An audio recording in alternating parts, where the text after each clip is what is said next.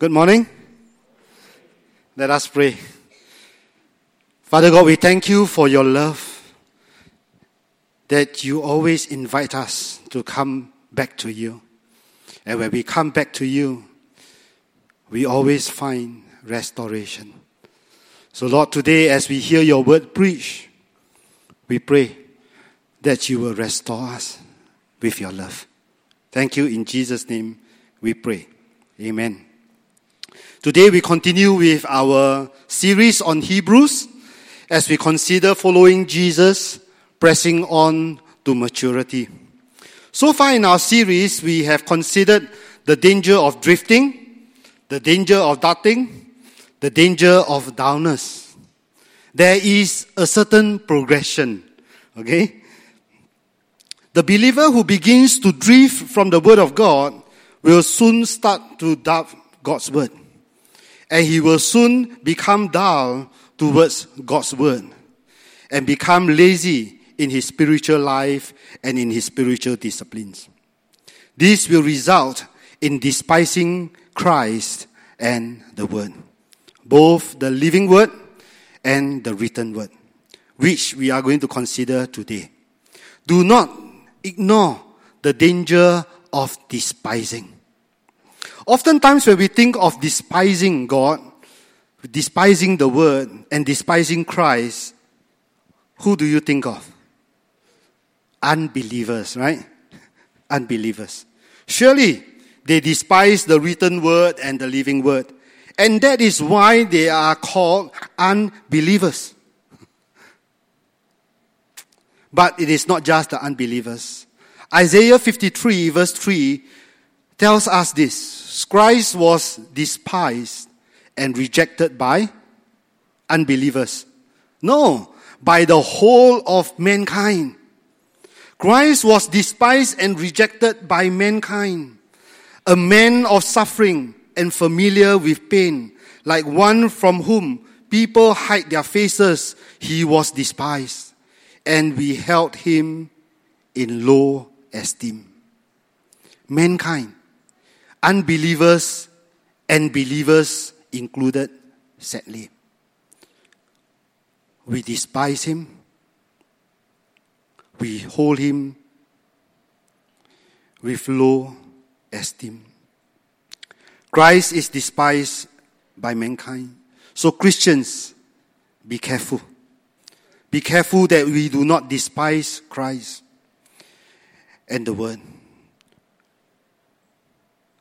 After all, the book of Hebrews is written to believers, not unbelievers.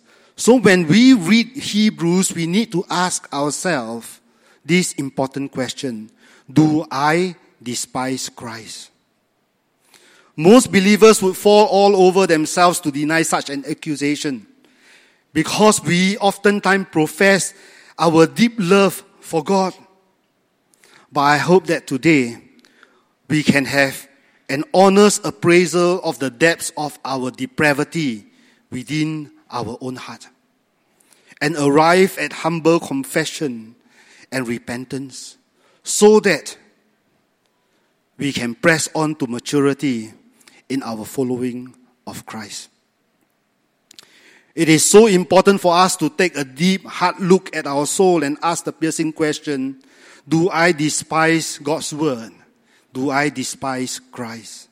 And that is a question I want us to keep in mind today as we open our Bibles to Hebrews, 11, uh, Hebrews 10, starting with verse 19. Alright? Hebrews chapter 10, verse 19 reads like this Therefore, brothers and sisters, since we have confidence to enter the most holy place by the blood of Jesus, by a new and living way opened for us through the curtain. That is his body. And since we have a great high priest over the house of God, brothers and sisters, previously we were not able to go near God. We were far away from God. But now we have the confidence to enter the most holy place because our sins are atoned for by the blood of Christ and he has opened for us through the curtain and he has become a great high priest over the house of God. And Christ invites us through the writer of Hebrew with a series of let us, found in verses 22 to 25. The first let us is found in verse 22. Verse 22 reads like this Let us draw near to God with a sincere heart and with full assurance that faith brings, having our hearts sprinkled to cleanse us from a guilty conscience, and having our bodies washed with pure water. We are to draw near to God with purity. God has provided us the means through Christ. In the Old Testament, when people came to Jerusalem to the temple, when they first enter the temple, the first thing that they will encounter is a basin of water. For them to cleanse themselves, cleanse their hands. But New Testament Christians, we don't just go to the toilet before worship service and wash our hands to cleanse us. Sure, if you want to do that, fine and well. But beyond that, it is Christ who washes us. We must come to God. The point is this we must come to God clean. We must come clean with God. When we come for worship service, I hope that we come clean with God. Yes, we come as we are. God accepts us. God knows that we are sinners. He knows our specific sin, when we did it, how we did it, and why we did it, and yet He welcomed us with open hands. But don't leave the sanctuary with your sin. Come, come clean with God. Believe in the finished work of Christ. We can come with a pure heart and a clean conscience. Pure heart and clean conscience. How do we come, draw near to God with a pure heart and a clean conscience? By trusting the Lord Jesus Christ, whose blood cleanses us. If our heart is not pure, our conscience is unclean, the solution is not to run far away from God and hide. That was exactly what Adam did. Remember? He can eat any fruit from any tree except from that particular one tree, the forbidden fruit. He cannot eat. After he ate it, what happened? He realized that he was naked and he was ashamed. Before he ate the fruit, he was naked but unashamed. There's a difference. We can be naked and unashamed before God. And then what happened? After that, with his shame, it drove him to hide from God. He made a covering for himself, the first swimming trunk. He made a covering for himself, or, or underwear. Huh? That I, I believe was the first underwear. Made out of leaf from a fig tree. And God came searching for him, right? Remember that? God called out his name. God called his name. And God sacrificed an animal and took the ladder and provided him a more permanent covering, pointing to Christ. When we sin, I want us to know that today God is calling your name. God wants to cover you. Let us not run away from God. Let us draw near to Christ. Don't despise the word and don't despise the finished work of Christ. Secondly, let us hold unswervingly. Verse 23 reads like this Let us hold unswervingly to the hope we profess, for he who promised is faithful. Do not despise God. Don't waver. Don't drift. Take hold. Hold fast. Hold unswervingly. Don't let go. Hold unswervingly to what?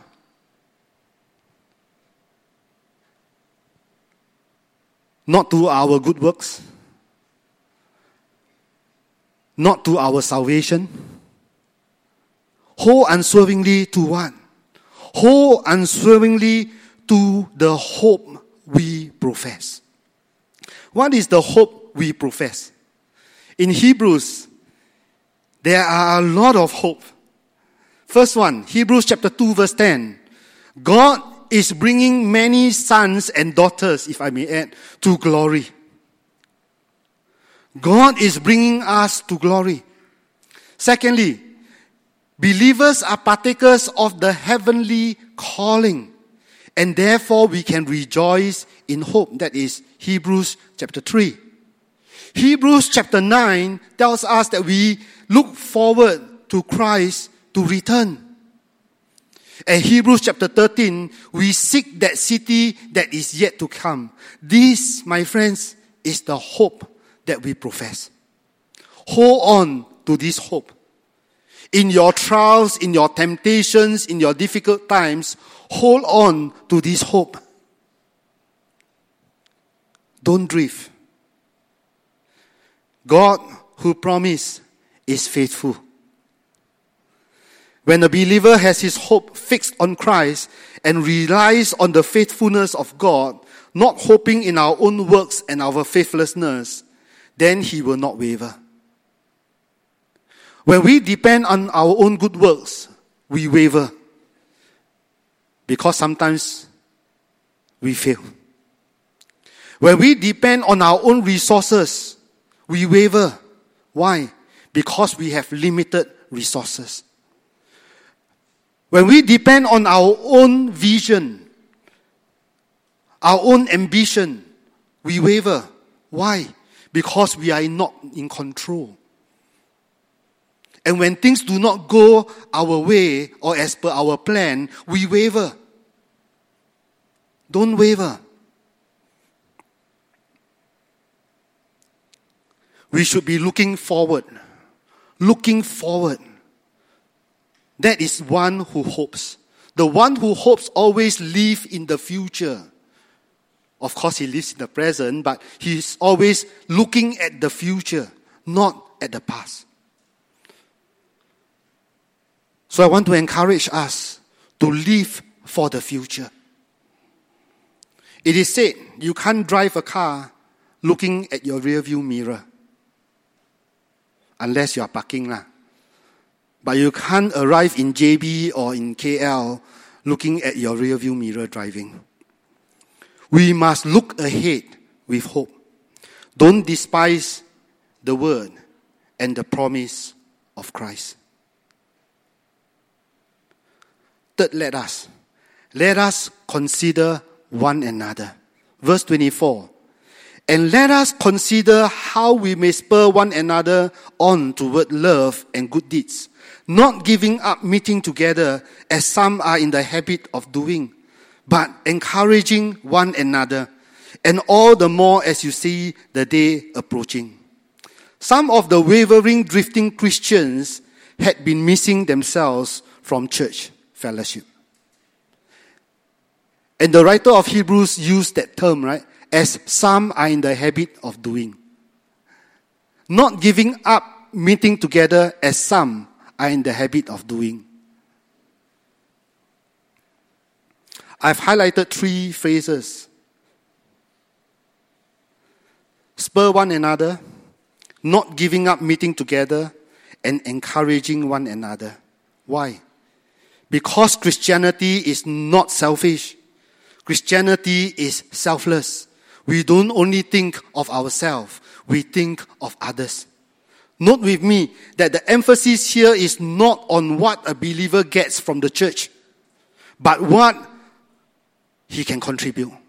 Spurring one another, that is a contribution.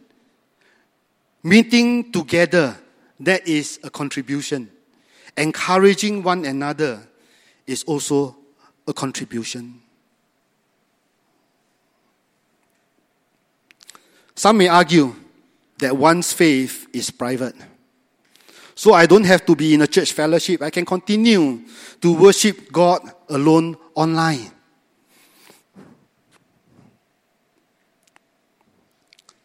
Yes, your faith is private, but it is not exclusively private. Your faith is private as well as public. We do not just come together on Sunday and then Monday to Saturday, you do not worship God. That is exclusively public. Exclusively private means you are on your own. You don't need the church. It is both. Monday to Saturday, we have our private worship, right? We have our private reading of the word, right?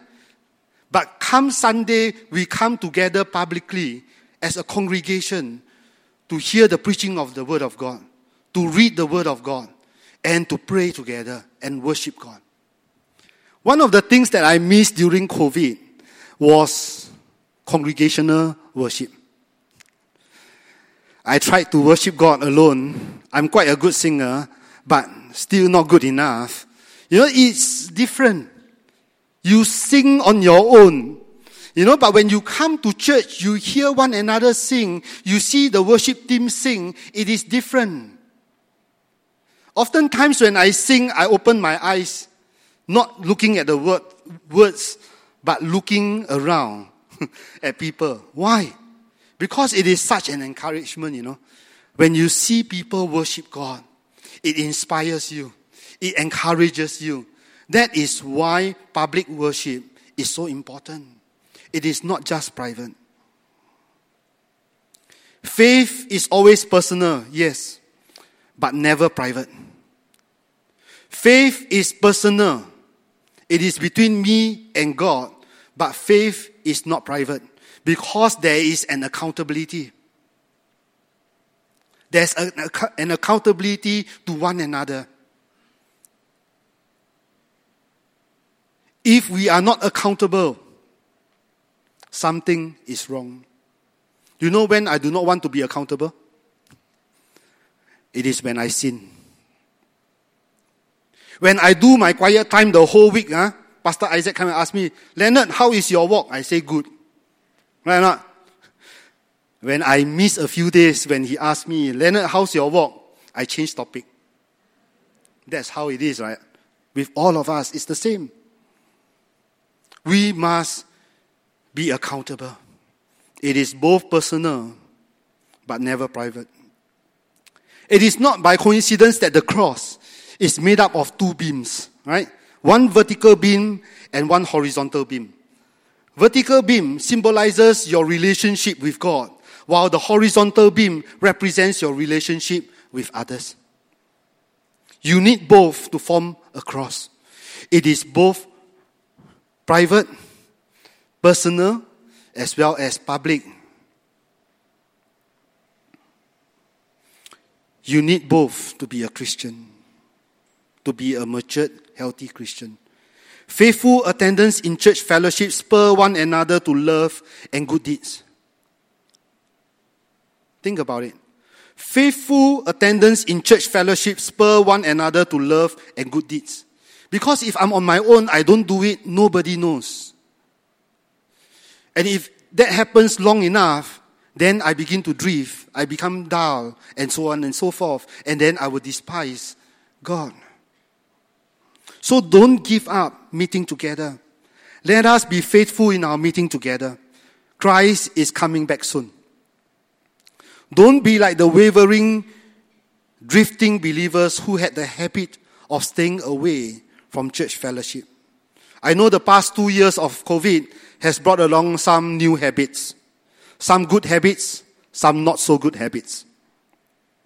We are aware that possibly some of you worshiping with us online have joined us the past two years, and all you know about church is online.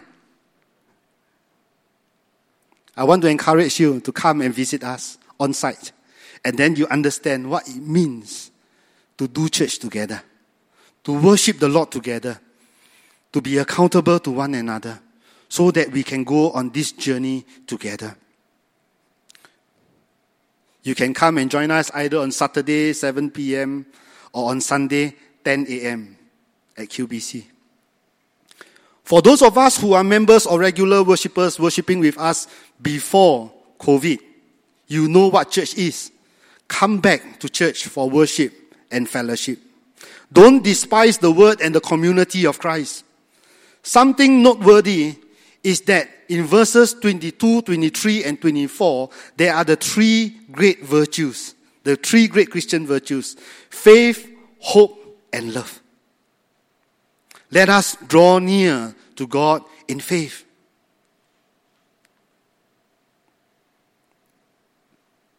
And then let us hope. And then finally, let us love. The next two let us is coined by me. Not found in the Bible, but you will, you will get it, right? Verse 26 to 31, let us stop sinning. Verse 26 reads like this. If we deliberately keep on sinning after we have received the knowledge of truth, no sacrifice for sins is left, but only a fearful expectation of judgment and of raging fire that will consume the enemies of God. Anyone who rejected the law of Moses died without mercy on the testimony of two or three witnesses. The evidence of despising God and His word is in our willful sinning. This does not refer to a particular random act of sin, but an attitude leading to repeated disobedience and sin. We cannot be a presumptuous sinner claiming that the truth, you know, that God has forgiven all my sins, my past, my present, my future sin, and therefore I can go on sinning because Christ already died for it. You need to heed this warning if you are a presumptuous sinner. Brothers and sisters, we have to deal with our attitude of repeated disobedience. Otherwise, we will continue to experience an internal tension with the Holy Spirit. Your conscience won't be clean. There will be a constant struggle within you. And you will experience stunted growth in our following of Christ. And worst of all, you face impending judgment of God. In short, you will be miserable if you go on sinning willfully and presumptuously. Verse 29. How much more severely, severely do you think someone deserves to be punished who has trampled the Son of God underfoot? You know, like crushing an ant with your foot? Who has treated as an unholy thing the blood of the covenant that sanctified them and who has insulted the Spirit of grace. For we know him who said, It is mine to avenge, I will repay. And again, the Lord will judge his people.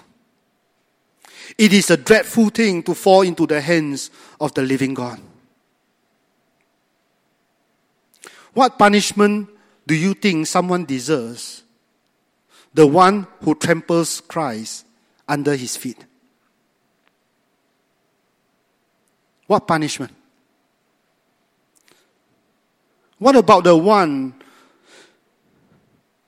who treats the blood of the covenant as unholy? What punishment do you think that person deserves? And what do you think the person deserves? The one who has insulted the Spirit of grace. In the gospel, Jesus says, every sin you committed, you will be pardoned. When you confess and repent, you will be pardoned. But there is one sin called the unpardonable sin. What is the unpardonable sin? The blasphemy of the Holy Spirit. Because these three things, Christ, the blood of Christ, and the Spirit of grace is what you call the means of grace that God uses to save us. If you despise these things, how can God save you? There was a Christian who was walking along a mountain and he fell. And as he was falling down the cliff, he held on to a branch. But the branch was giving way and he was calling out for help. Nobody heard him. And he called out all the more louder. Still no help came. Finally, he cried out to God, God help me. And then suddenly there was a helicopter with a rope.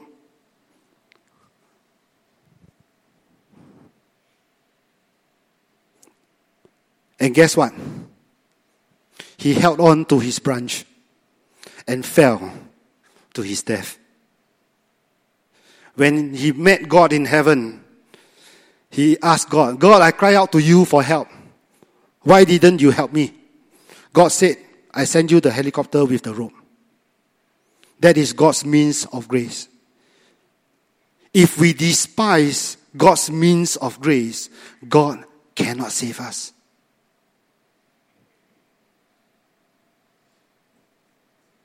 the one who has trampled the Son of God underfoot, cheapened the precious blood of Christ that sanctified you, insult the Holy Spirit of grace, God says He will avenge and He will repay.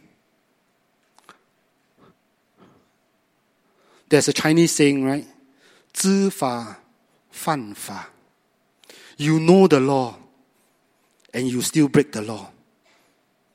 Your punishment will be harsh. Those who know the Word of God, those who know the experience the grace of God, and yet despise God.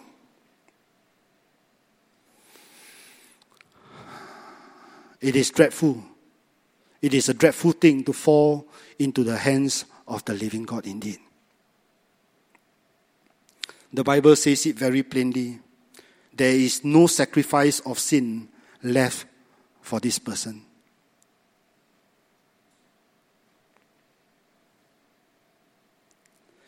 Hence, you can expect God's judgment, raging fire that consumes the enemies of God. It is dreadful to fall into the hands of the living God. Yes, it is a fearful thing to fall into the hands of God for judgment. But not yet, right? We are all still alive. God still is giving us a second chance. It is a wonderful thing that God is chastening us, that means your conscience is still alive, not dead. So if God is speaking to us today, don't harden your heart. It is a wonderful thing to fall into the hands of God for cleansing and restoration.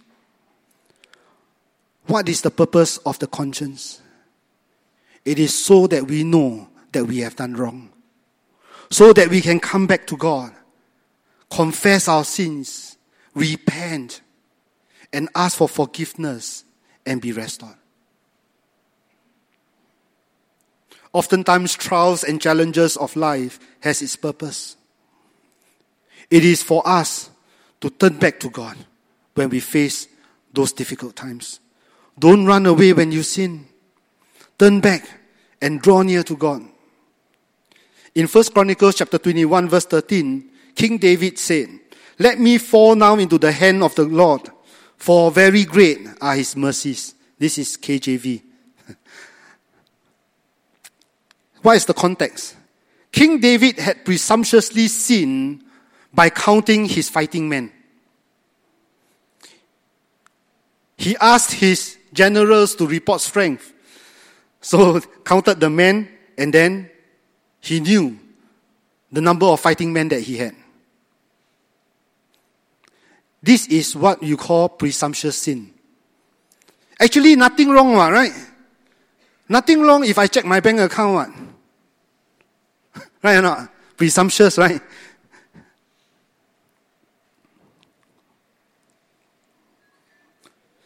He depended on his own strength instead of waiting for God's command and trusting God. That was why he sinned. That is how he sinned.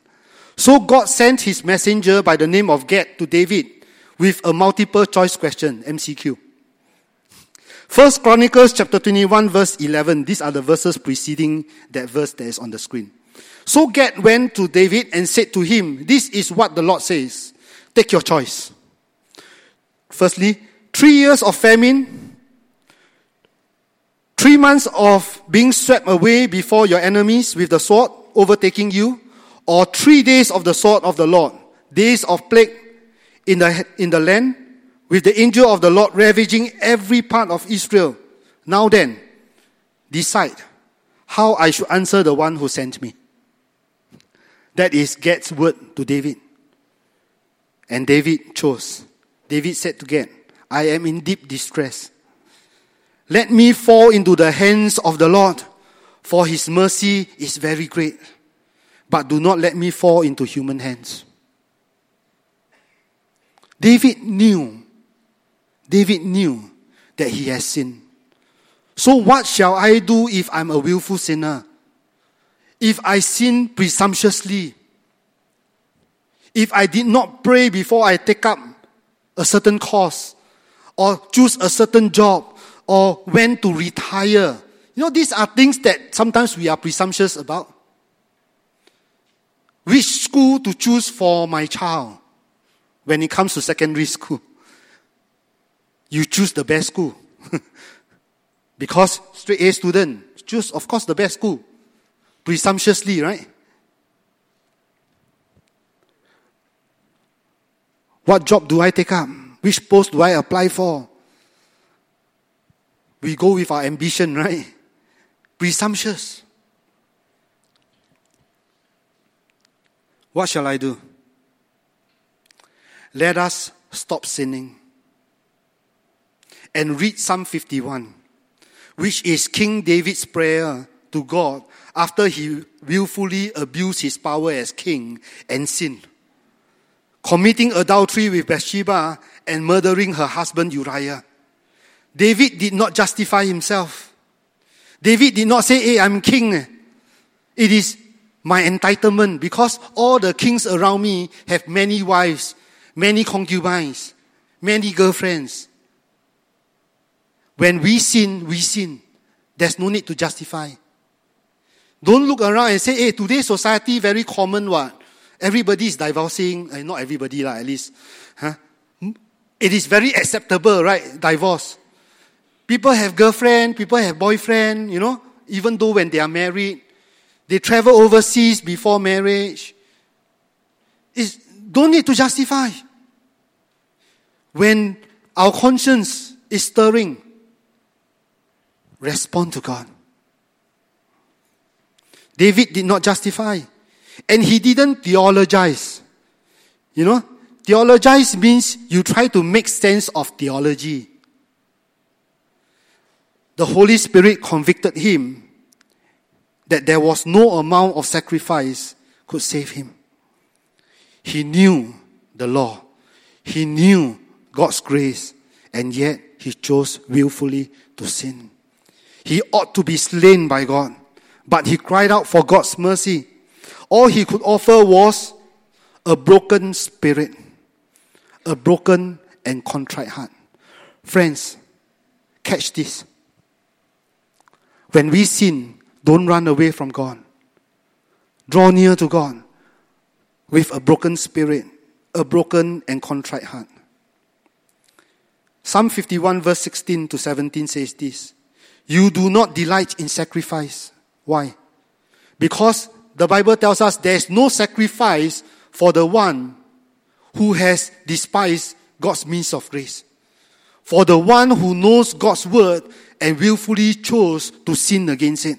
There is no sacrifice. That's why David knows and he says, You do not delight in sacrifice, or I would bring it. You do not take pleasure in burnt offerings. And David goes on to say in verse 17, My sacrifice, O God, is a broken spirit, a broken and contrite heart. You, God, will not despise. If you are a presumptuous sinner, what must you do? Come back to God with a broken spirit, a broken and contrite heart. God will not despise you. When was the last time you came to God with a broken spirit? When was the last time you came to God with a broken and contrite heart? Don't despise the word of God and don't despise Christ. So let us stop sinning and let us persevere in faith. And that is the last let us. Let us persevere. Verse 32. Remember those early, earlier days after you have received the light, when you endured in a great conflict full of suffering. Sometimes you were publicly exposed to insult and persecution. At other times you stood side by side with those who were so treated. You suffered along with those in prison and joyfully accepted the confis- confiscation of your property. Because you knew that you yourself had better and lasting possessions, so do not throw away your confidence. It will be richly rewarded. The writer of Hebrews reminded the Jewish believers that when they were sinners, eh, they received the light of God's word and how they had been willing to suffer reproach, persecution, and even loss of material possessions, and sometimes even facing death, and identified with other Christians who were being persecuted. At that time, your first love, at your time, at that time. Remember when you came to know the Lord? What were you willing to put on the table? What were you willing to surrender? When I came to know the Lord, I was persecuted. I was the first in the family. Some of us are first in the family. You understand what I mean? You were persecuted. I didn't go to jail, lah. but I was persecuted.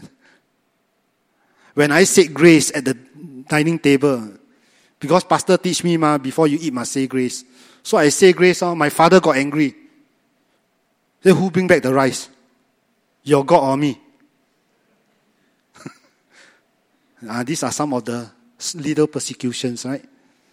I think you get the point. The writer of Hebrews reminded them, the readers, that when you first came, when you first encountered the light, you were willing you were willing to surrender. You were willing to pay the price. And what is happening now? You are wavering. You have grown cold. You are dull. You despise God. Verse 36 You need to persevere so that you, when you have done the will of God, you will receive what He has promised. For in a just a little while, He who is coming will come and will not delay end. But my righteous one will live by faith, and I take no pleasure in the one who strings back. But we do not belong to those who string back. Let us say this. We do not belong to those who string back and are destroyed, but we are those who have faith and are saved. Brothers and sisters, you need to persevere. Live by faith, don't string back. Live by faith, don't string back. Have faith because you are saved. Persevere. Keep on keeping faith. As long as we live by faith, our great high priest will guide us and he will perfect us. You will become matured. Many of us have done it. Hebrews has a hall of fame, right? The ones who have finished their race well, they have done it if they have done it by the grace of God, you can also do it because that is the same grace of God that has helped them to complete their journey. We can't do it alone, as you can see. We need the encouragement of giants of past to encourage us. We need one another to encourage us, to be accountable, to spur one another on towards love and good deeds. Let us build a faith community here in QBC. Live out our faith journey together. In our following of Jesus, press on towards maturity. Treasure God's word and Christ who died for you and not despise the word of God and Christ. Help one another persevere in faith as we press on towards spiritual maturity. Christ is coming back soon. We can already see the finishing line. With all that is happening around the world, I don't have to go into the details. You know that it is messy out there. If you read your Bible, you know that these are signs of the second coming. It's escalating. Christ is coming back soon. We can see the finishing line. Don't give up. Only a few steps more. Don't give up. Beware, beware of the danger of despising the living and the written word. So, as a summary, let us draw near to God. Let us hold on unswervingly. Let us consider one another. Let us stop sinning and let us persevere. What is your takeaway? Takeaway is this I believe the Holy Spirit has spoken. God has spoken. How are you responding to the word? I give us a few minutes for us. For us to spend time in prayer. I do not know how the Holy Spirit has stirred your heart. Perhaps you are far away from God. Perhaps you are wavering. Perhaps you are staying away from fellowship with the church. Perhaps you are a presumptuous sinner. Perhaps you are at the verge of giving up. Say a prayer to God. Confess your sin before Him. Repent and experience God's restoration.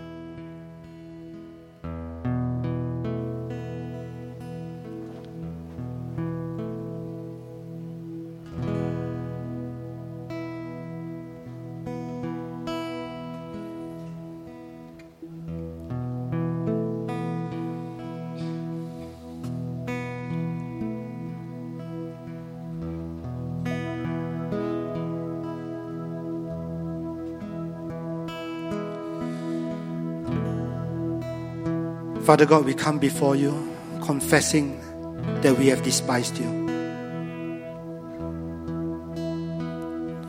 Lord, we don't want to come before you with our excuses to justify. But Lord, I want to say, Woe is me. Woe is me. I'm a sinner.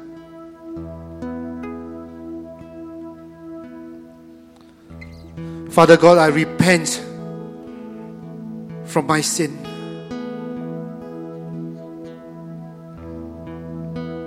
For being so presumptuous. For being wanting to be in control. To depend on my resources. The very gifts that you have given to bless me has become my stumbling block.